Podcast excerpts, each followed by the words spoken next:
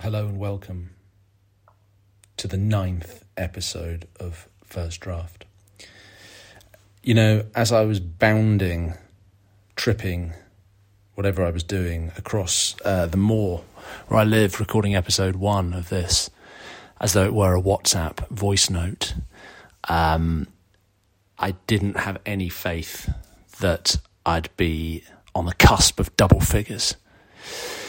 But here we are on the cusp of double figures, still single figures. So let's not anticipate too much. Um, who knows what'll happen between now and next Friday? But uh, I'm feeling good. I feel like I'm, I'm uh, a batsman in cricket, uh, becoming comfortable with the pace of the pitch and the swing and the seam of the ball, uh, and I feel set for a respectable, if not spectacular, innings. Americans, that probably means nothing to you. I once. I once did the cliched thing of attempting to explain the game of cricket to uh, a bewildered and frankly slightly affronted American gentleman at a party the day before a wedding. And I think I was, as I recall, because this is now roughly 20 years ago, I was playing up on that occasion to um, the somewhat over polite uh, British stereotype. This was in Arizona. And my American fr- friend, I say friend, I didn't know him before, I haven't seen him since. The person I was talking to, I think, was playing up to his national stereotype in that context of an American absolutely flabbergasted at both the inanity and the complexity of the game of cricket. Um, why am I telling you about that? I've absolutely no clue. Oh no, I do have a clue because I started with a cricketing analogy, and and this, this is to say, Americans, um, that will mean nothing to you. Just go with it. It's like the film Tenet, don't try and understand it. Just feel it. Did you understand the film Tenet? Did you listen to the warnings repeatedly throughout the film Tenet not to try and understand the film Tenet, the Christopher Nolan film Tenet? That was the only blockbuster to come out during um, during sort of peak COVID lockdown. Did you, or did you actually uh, try and apply your brain to to it and become bewildered and confused? Don't write and tell me I don't want to think about Tenet. I just want to feel it, as previously advertised. Where am I today? You're asking. Where are you today, Dan? Where are you? You're always somewhere different, except when you repeat locations. Occasionally, that has happened. Where are you today? I'll tell you where I am. I'm in a room with not perfect acoustics for recording, but no wind. Uh, that's I'm in a room. Yeah, that's uh, that's the, that's the level of of accuracy you're getting. I'm in the city of Cambridge, and within the city of Cambridge, I'm in Pembroke College, and within Pembroke College, I am in a room, a guest bedroom, a guest bedroom with an ensuite bathroom, which, uh, if any of you have been a student or perhaps even a guest at an Oxbridge college, you will know that an ensuite bathroom uh, is the lap of luxury within college accommodation. More often, you'll be sharing a bathroom uh, with several other bedrooms on a corridor or or a staircase. When I was a student at Pembroke College, Cambridge, I matriculated in 1999, so literally a different century uh, I shared a lavatory and and wash basin with two other people, other bedrooms, or maybe three, and a, a, a communal bathroom with stalls containing showers and baths that was shared between two whole staircases. So that would have been eighteen people. Th- it's probably still the same. Um, anyway, I, that's not my experience today. My experience today is I'm, I'm in a room with an ensuite bathroom with two pieces of, of pine furniture. One of them a chest of drawers, one of them uh, a wardrobe with a drawer, a large drawer beneath it. There's a plug-in electric heater. Um, there's a relatively luxurious uh, carpet in a.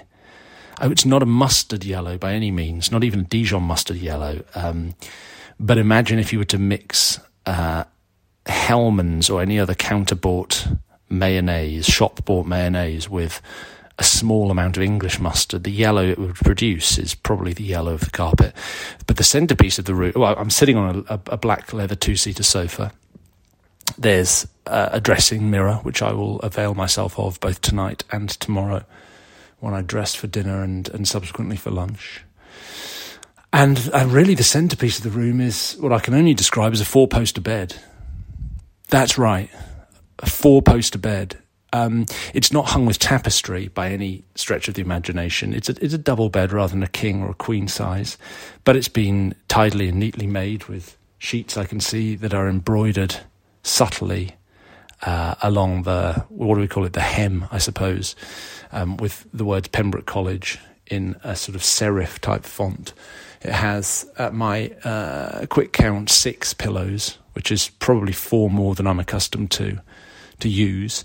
Um, it's it's a modest four poster bed. Um, and I feel very lucky. I feel very fortunate. That's that's quite luxurious. This is where I'm staying tonight outside me, the, the Pembroke College, one of Cambridge's oldest colleges, the third oldest, and it has some claim to be the oldest, which I'll try and get right. I think we are the oldest college to ha- have existed in its present location with an unbroken charter of foundation. Quite a niche category. But it's nice to be number one, whatever the category might be. I expect this podcast is number one in some chart somewhere.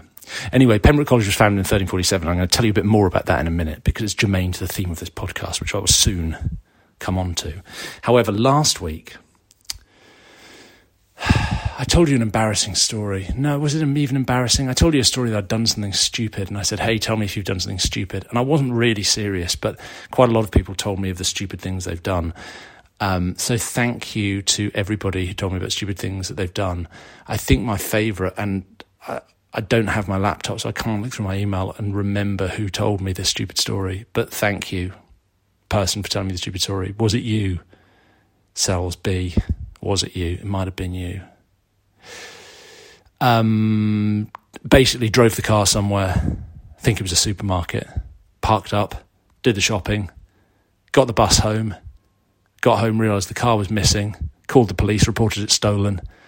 Bit bit embarrassing to remember later. Um, but I think managed to dodge the parking fine. So that was that. I think was my favourite um, story of a personal stupidity. So thank you, um, person. I can't remember who sent me that that little slurp you just heard was um, I don't I don't have the technical facility to mute me slurping drinks. So apologies if you hear some more slurps during the next 22 and a half minutes. Uh, I'm drinking a cup of uh, Nescafe instant coffee. So now you know everything, absolutely everything. Shall we talk about what we're going to talk about today? Um, lots of people and by the way, thank you, all you people. Thank you, all you lovely subscribers. Um, thank you, all you registered people who get emailed this. We're, we're nearly at 6,000 now. Um, in fact, uh, when I just checked the stats before I started recording this, I think we were on 5,993. So I need seven more subscribers. And I, have said I'll give a free signed copy. I'll mail a free signed copy of Powers and Thrones my most recent non-fiction book to my 6,000th uh, subscriber. If you want to be that, but well, if you're listening to this, you probably can't be that person, can you? I don't think you can. So, but maybe you could tell a friend of yours to subscribe, and then when they get the book, they could give it to you. That's a that would be something you could do. Um, anyway, so thank you to all the subscribers who left comments last week and left comments this week on the, uh, the thread about who's your favourite woman from history. Uh, lots of people wanted me to do a podcast about um, great women from history because it's Women's History Month. And this week, on what was it? One day this week, it was Women's History Day. I've had a really a really weird week. Like some super dark stuff has happened that I don't really want to talk about, and some super awesome stuff has happened that I also don't really want to talk about, uh, and some middling normal stuff has happened. but trust me, it's been a weird week, and I'm mildly disoriented about the what's happened on which day. So apologies for not remembering which day was International Women's History Day. But it's International Women's History Month, and that's what matters. Um, yeah, so what was I talking about? Thank you to everybody who uh, who asked for that as a as a, a, topic for the podcast, and thank you to everybody who contributed to the thread of who's your favourite woman of history. I'm going to re- I'm just going to read out some of your uh, nominations because there were some super cool ones with loads of awesome detail. Um, if you got the subscriber only thread post thing on Wednesday, you'll have seen that I nominated uh, a picture by Rogier van der Weyden, the um, 15th century Flemish artist, or which is just called Portrait of a Woman. It's my fav- I think it's my favourite. I think it's my favourite portrait. Full stop. Um, and if you want to go back and read the post, go back and read the post, and I explain why. Uh, and favourite doesn't imply that necessarily approval, but I think there was something amazing about that picture, which tells us about enduring standards, certainly in the West, of um, of female beauty and attitudes towards female beauty, the male gaze on female beauty, and the distortions um, laid over women's appearance um, in pursuit of quote unquote beauty by artists, which has endured since at least the Renaissance and probably before. Uh, all the way to kind of magazine culture of the late 20th century and Instagram, TikTok, blah blah social media bollocks uh, filter culture of the early 21st. Anyway, go read my post if you want to see a bit more about that.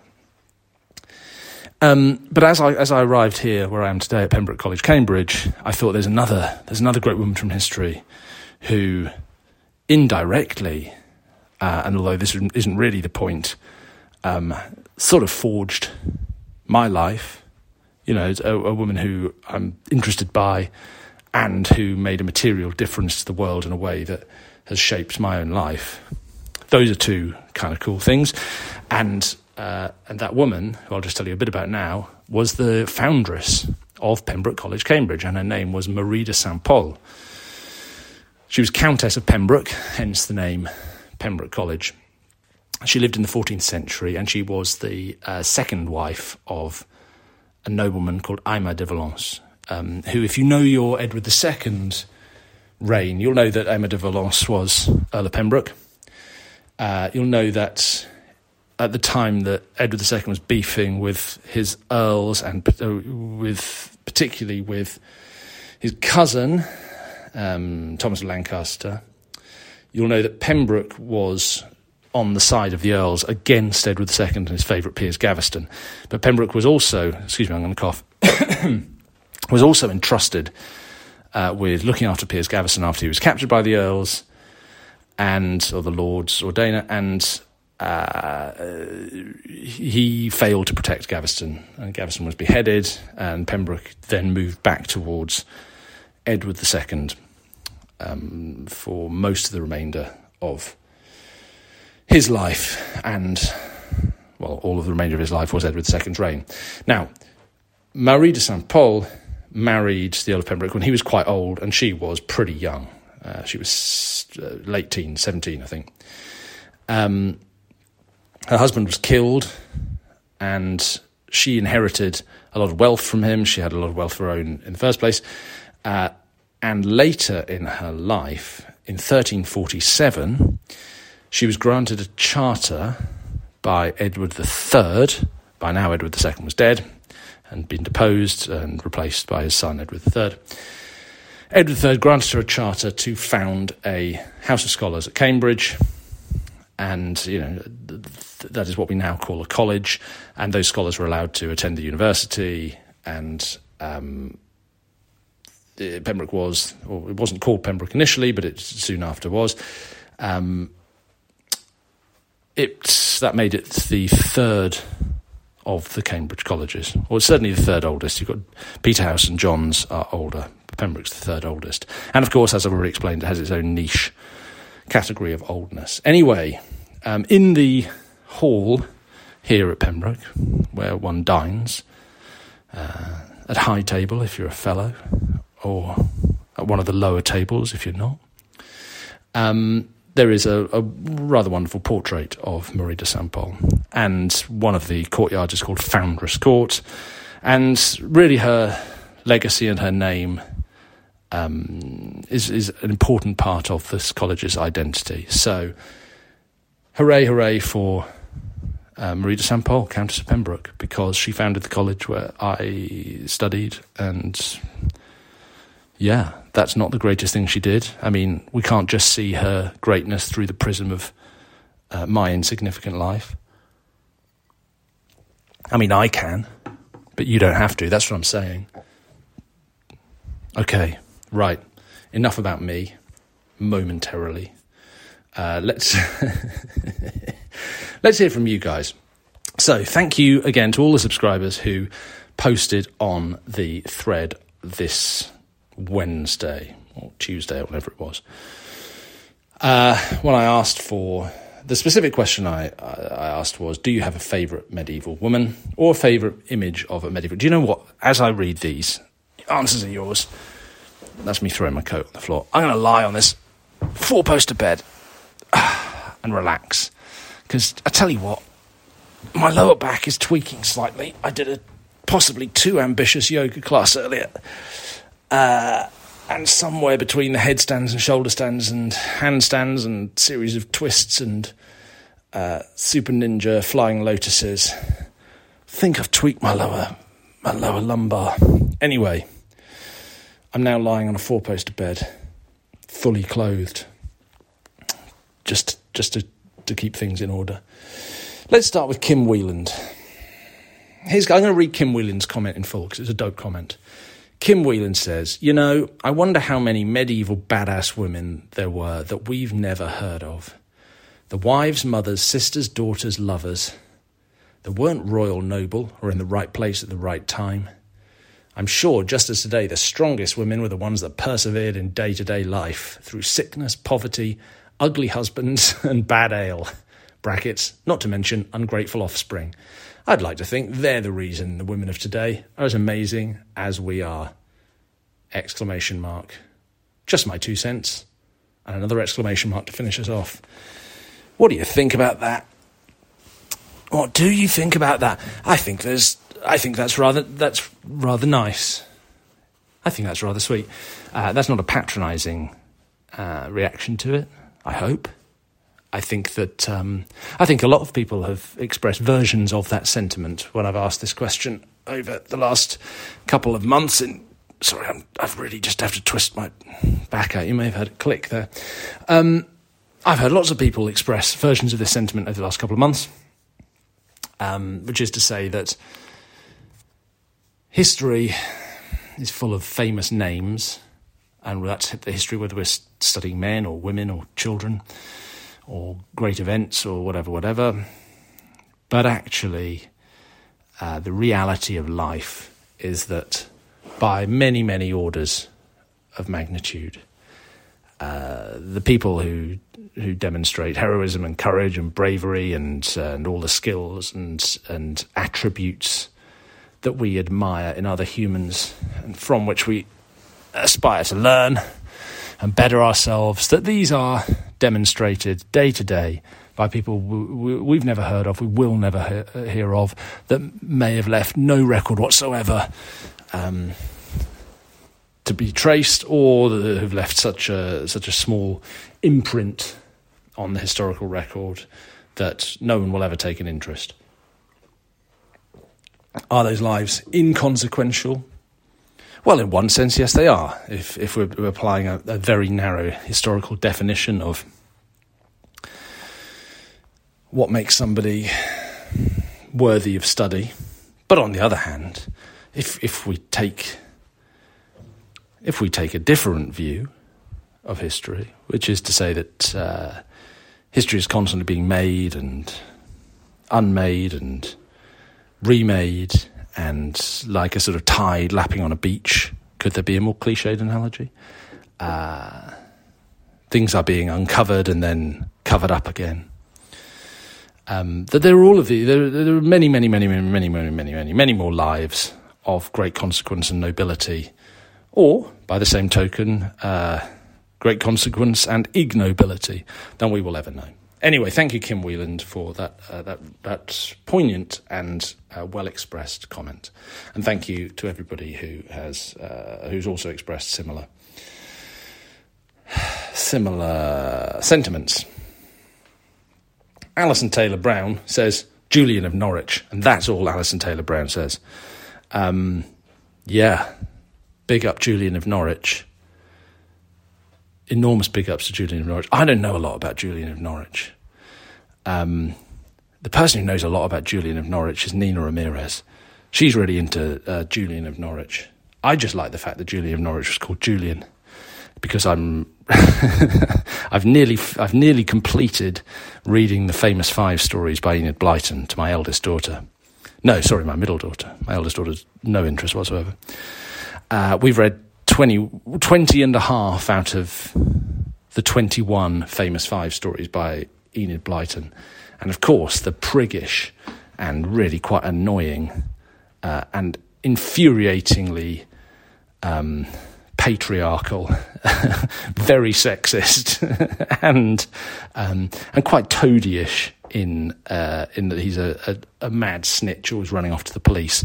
Uh, eldest child in the famous five is called Julian. Um, and I can't think of Julian of Norwich without thinking, without investing Julian of Norwich uh, sort of mystic and writer and thinker and proto um, feminist heroine, if you really, really wanted to be, I suppose.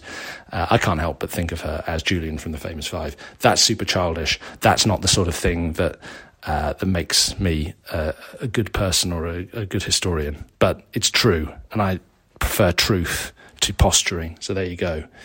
Um, Jennifer Tidwell takes it on a painting tip. Jennifer Tidwell says, I have two paintings that really speak to me. I'm a fan of The Birth of Venus or anything Botticelli did. She's perfection. The oversaturated pastel colour schemes are a favourite. I'm also fond of Leonardo da Vinci's Lady with an Ermine. The illumination of her face is breathtaking. Well, I'm glad you mentioned old Leonardo. Um, our subscribers will know. I did a, a post about Leonardo this week because I went to an exhibition in a gallery called uh, Unit London, I think it's called, U- or maybe just Unit, but it's in London. It's in just off Hanover Square in the West End, and it's uh, I've written about it at, at actually at reasonable length. Um, so you can you can go if you're a subscriber, you can go through the archive and read that. Uh, if you're not a subscriber, you can subscribe and go through the archive and read that. But I went to see. It, it's an exhibition. There's only what is it? Six paintings um, from Italian art galleries that have been digitized and are shown in digital reproduction in this gallery. Um, one of them wasn't Lady with an Ermine, it was or Head of a Woman, as it's normally known in English. Um, and you can get right up close, and they've replicated the frames in which the paintings hang in the Italian galleries. You can get right up close, and you can really, really like get your face in these Leonardos, or two of them are Leonardos of the six that are exhibited, uh, in a way that you possibly wouldn't be able to if you went to the gallery where the real painting hangs. Um, but I had some reservations about a whether this is really uh, even vaguely the same as actually looking at the actual Leonardo. Uh, and then I had some major reservations about other things to do with the digital art market. But if you if you're into that sort of thing, go read it. Thank you, Jennifer Tidwell, uh, for your nominations of great medieval paintings of women. Michelle Marmelo Pedro says she always loved the Birth of Venus too. Carly Gibson, what's Carly Gibson got to say? Always been partial to Lady Jane Grey. Her portrait in the National Portrait Gallery shows such a strong young woman. In spite of the fact that she was being manipulated by everyone in her life, she always tried to do what she felt was the right thing. Um, yeah, well, Lady Jane Grey, very interesting story. I think you're right. I think I think quite a quite a sad. Is it a tragic story? I don't even know that it's a tragedy because she doesn't really do anything to to if within the definition of tragedy there must be action um, and agency in your central character, which brings upon that character catastrophe. Is that a good working definition, definition of tragedy? I think it might be. I don't even think we can call Lady Jane Grey tragic. She's just uh, she's just a goddamn victim. Um, not in a bad way, but wasn't wasn't great, was it? Sad story. Sad, sad story. I'm going to suspend uh, my use of tragic here. Um, hmm. Good book on Lady Jane Grey. Uh, in fact, all three of the Grey Sisters by Leanda de Lisle. Check that out. Peter says I was an extra in Lady Jane. That's uh, that's a movie, 1986 film starring Helena Bonham Carter, Cary Elwes, and Patrick Stewart. But I don't think I've said Cary. Let's move on. Peter was an extra in that film. Uh, and he says, I agree, she seems to be nobody's fool and to have a strength of character beyond her years. Well, maybe, in that case, there is an element of tragedy in this story. What's Gareth Pritchard got to say? Hello, Gareth Pritchard. My favourite medieval woman is my 16th great grandmother, Elizabeth Woodville, via her marriage to Sir John Grey. I love her story, everything she witnessed, loved and lost, in some ways ahead of her time. 16th great grandmother, eh? That's good stuff. Hmm. Katherine Swynford's getting some love from Caitlin Stiver and Kate Barnes. Uh, Jazz Bell wants to big up Eleanor of Aquitaine, Margaret Tudor, and Margaret Beaufort. Um, but Jazz Bell is also reading Anne Bear's Medieval Women. And, I, and she says, I think my favourite medieval women are the regular ladies in villages, raising children in poverty, losing children due to inhospitable conditions. Inhospitable, yeah. Hmm. Working full days, caring for animals, farming, cooking, and feeding the husbands. Well, yep. Yes, very good. Um, that's, again, noble, as we started out with. It's the unsung women from history who, uh, who maybe we should be giving the biggest big ups to. Um, what are the other nominations coming in? Grant Hayter Menzies says Elizabeth of Hungary, daughter of King Andrew II of Hungary, wife of Ludwig IV of Thuringia, mother of. Has that got a hard G? Thuringia? That's a word I don't say often enough to be completely confident about its pronunciation. Thuringia, Thuringia. I probably read it in the Powers and Thrones audiobook. It's pro- when I read it, we probably had to stop the tape and find out whether it was a hard or soft G, and now I've forgotten. God damn it. Anyway, put that aside. Uh, Elizabeth Hungary, says Grant Hayter Menzies, was mother of my ancestor Sophia of Hessen, Sophie of Hessen, sorry, and saint. Even today, the daughter of a king giving up rank and fortune to nurse the poor, sick, and dying would instantly make the social media top 40. But in her day, Elizabeth's life altering compassion was considered proof of insanity. Ah, that is unfortunate. Uh, but she wasn't crazy, she just cared. Quote, We must make people happy, end quote, was her credo. Proud to have her blood in my veins, and her example inspires me. Yeah, we must make people happy. I'm super down with that. I try every day to make people happy. It's just that I don't succeed. But I'm not going to stop trying. Probably. Uh, Shana Mayer says Margaret Beaufort's my favourite. Amanda Chard takes on an art tip. I adore The Lady of Shalott by John William Waterhouse. It's a late 19th century painting. Totally stunned me, says Amanda, every time I've seen it. Um, Roseanne is uh, big into Brunhilde. and Roseanne says, well, let's read this. Since childhood, says Roseanne, I've been fascinated by Brunhilde. and, and why my grandfather always named his donkeys Brunhilde. A recent book by Shelley Puhak increased my respect and fascination even more. Well, I'm fascinated by this grandfather who always named his donkeys Brunhilde. I mean, a grandfather that once named a donkey Brunhilde, that's one thing. Even that I've never heard of. But a grandfather who routinely always named his donkeys Brunhilde. That's mental. Uh, that book by Shelley Puhak is good. I've got that book. In fact, I've said something nice about that book on the cover of on the back cover of that book. It's called Dark Queens. You should go and get it if you're into early medieval queens. You should go and get it right now. Stop listening to this and go and get Dark Queens by Shelley Puhak right goddamn now. That's double blasphemy. I think most, I think some of you will know this already. But if you unsubscribe to this, to uh, uh, to history, etc., if you unsubscribe, you have to give a reason why you're unsubscribing, and I see that reason. But I, th- I, th- I think people don't know maybe that I do see that reason because uh, some of the when people do unsubscribe, and mercifully it doesn't happen that often. When people do unsubscribe, I've got a little table, and it just tells me why they're unsubscribing. Um, and people seem to be quite frank in their in their why am I unsubscribing? So I think people just don't believe that when they type into this box on the internet, it eventually goes to a human. But anyway, uh, my favourite reason for unsubscribing, um, I, God knows who it was, but their reason was just constant blasphemy. That's all they put. Constant blasphemy. oh God, I've liked that for a long time. Anyway, I, I know some of you know this already, but some of you don't. Uh, I'm trying not to swear and blaspheme very much on this.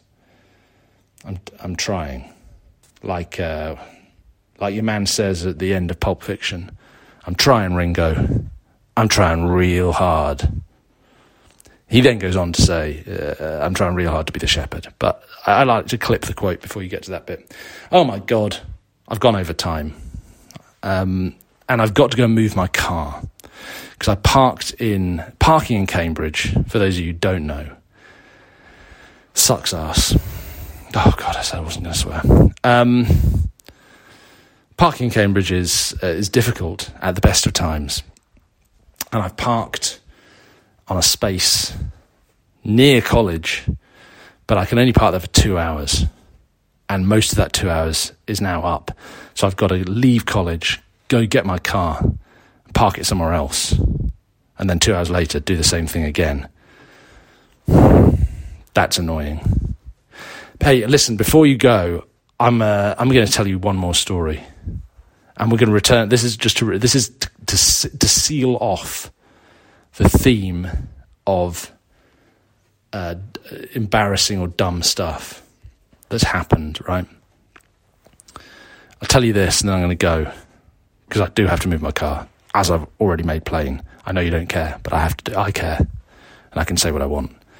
Okay, so not the last time I was at Pembroke, but a few years ago, I came up to college, and for one reason or another, excuse me,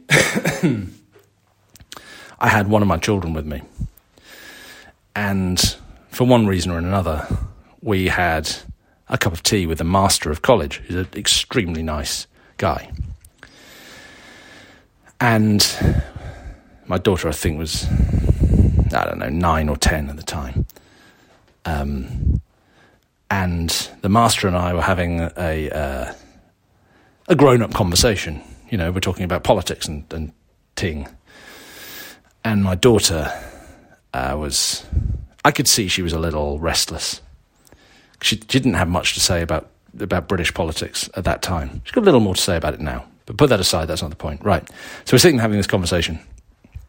And as we're talking, I can hear a sort of like a, a rustling, kind of scratching noise uh, in the master's lodge, which is the house that the master of the college lives in. Very, very, very beautiful house. I can hear it and I don't know what it is. And the master says to my daughter, he says, Oh, hey, um, you hear, so in a minute, uh, somebody's somebody's coming that I think you're going to like. And my daughter's like, huh, okay, cool. But I'm thinking, oh no, from that from the noise I can hear, this is this is terrible because I think it's a dog. I think he's talking about a dog. I think a dog's going to come in the room. And little does the master know, my daughter's afraid of dogs, and this could be a scene. There could even be an upset coffee cup She's quite, at that time, she was quite scared of dogs. So I'm on edge, right? And the rustling gets a bit louder. Uh, and the anticipation's building. And then into the room bounds Sir Ian McKellen, weirdly, uh, who'd been staying the night with the master, right? Uh, you know, the great actor. And Ian McKellen comes in. And I'd very briefly done like done done some charity work with Ian McKellen like six months prior to this. And I said, Hey, nice to see you again. And he looked a bit blank and was like, uh, Oh, yeah, hi. Um, anyway, he sits down. He's having a cup of tea or coffee, I forget. And um, we, we carry on the, the grown ups conversation. And oh, no, I can see my daughter's bored again. So I try to involve her in the conversation and I say, uh, Now, Ian, my daughter here is, uh, is, is very interested in film would one day like to be a film director. And he goes, Oh, great. Yeah, that, he's, he's a nice guy. He's like, Cool. Uh, only in his voice, not mine. And I said to my daughter to try and bring her into the conversation, I said, um, and Violet, you know, Sir Ian here is one of the greatest actors alive. Uh, and and she, oh no, she doesn't know who he is. So she looks at him like totally blank. And uh, I had to try and jog her along. I'm like, you know, in one of your favourite films? And she's like, still looking. And so I need, I mean, I need to give her a big clue. I say, Harry Potter. And Sir Ian McKellen looks at me quite sharply and he says, That was Michael Gambon. and for some reason, I'm quite tense and I decide to argue the toss. I'm like, No, it wasn't. And he goes, Well, it definitely was. I said, no, it wasn't. You, you know, you were the you, you were the, uh, you're the, the, the wizard guy in Harry Potter, and he's really shaking his head. He's like, that was Michael Gambon, and he sort of takes a deep breath and he looks at my daughter and he goes, Lord of the Rings. Well, she's never heard of Lord of the Rings, um, and uh, totally blank look on her face, and after that, it was all quite awkward because I started apologizing unbelievably and, and way too much and he started pretending he wasn't like peeved by it, which I think he was. And shortly after that, our little meeting broke up and we all went our separate ways. And that, as they say, is fucking true. All right, constant blasphemy and now quite severe swearing. Um, apologies for that. It's probably time. I've probably got a parking ticket by now. So let me just finish by saying big up all your subscribers. Uh, big up everybody else listening. Please do subscribe because it helps, you know, it helps me do this thing, which frankly I wouldn't do for free. Let's be honest. Uh, so please, uh, please, if you can, do subscribe. It really, really, really, really, really, really helps me. Um, and I guess I'll see you next week. Double digits, number 10. What are we going to talk about? Who knows? That's the beauty of doing something as freewheeling and yet as joyful as history, etc. All right, cats, I'll see you on the flip.